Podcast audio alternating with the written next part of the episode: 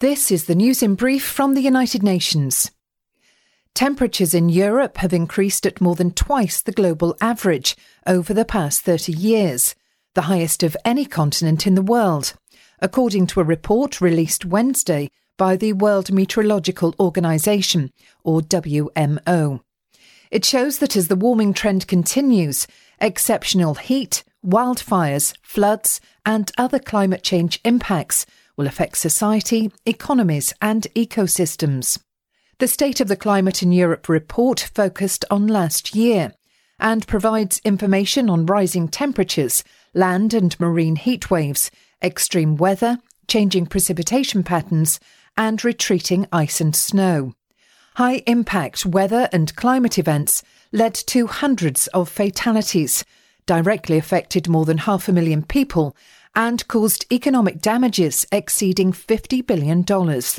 About 84% of the events were floods or storms. With just a few days to go before the opening of the UN Climate Change Conference, the UN Human Rights Chief has issued an open letter calling for human rights to be at the heart of efforts to tackle climate change. High Commissioner Volker Türk warned on Wednesday that our right to life is being threatened by insufficient action in the face of the climate emergency.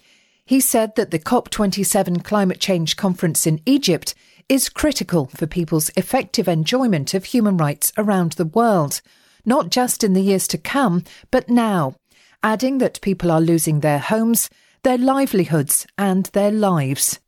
And we see that how important it is in COP27 that agreements are reached that move us ahead on climate financing, on loss and damage, but also that, that put us away from the trajectory that we are on now that could see the rise in temperature of three degrees. You can imagine what this means, even in the lifetime of our children, because many parts of the world will become uninhabitable as a result, and that's disastrous for human rights.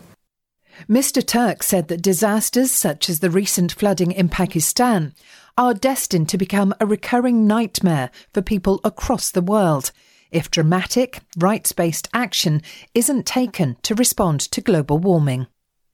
A free press is vital to a functioning democracy, exposing wrongdoing, navigating our complex world, and advancing the Sustainable Development Goals, or SDGs, said the UN Secretary General on the International Day to End Impunity for Crimes Against Journalists. Antonio Guterres said that a surge in disinformation, online bullying, and hate speech, particularly against women journalists, is contributing to the stifling of media workers around the world. In addition, intimidation through the abuse of legal, financial, and other means is undermining efforts to hold the powerful accountable. The Secretary General said that these trends threaten not only journalists, but society as a whole. More than 70 journalists have been killed so far this year. Between 2006 and 2020, over 1,200 journalists have been killed around the world with close to 9 out of 10 cases of these killings still unsolved. Impunity leads to more killings and is often a symptom of worsening conflict and the breakdown of law and order.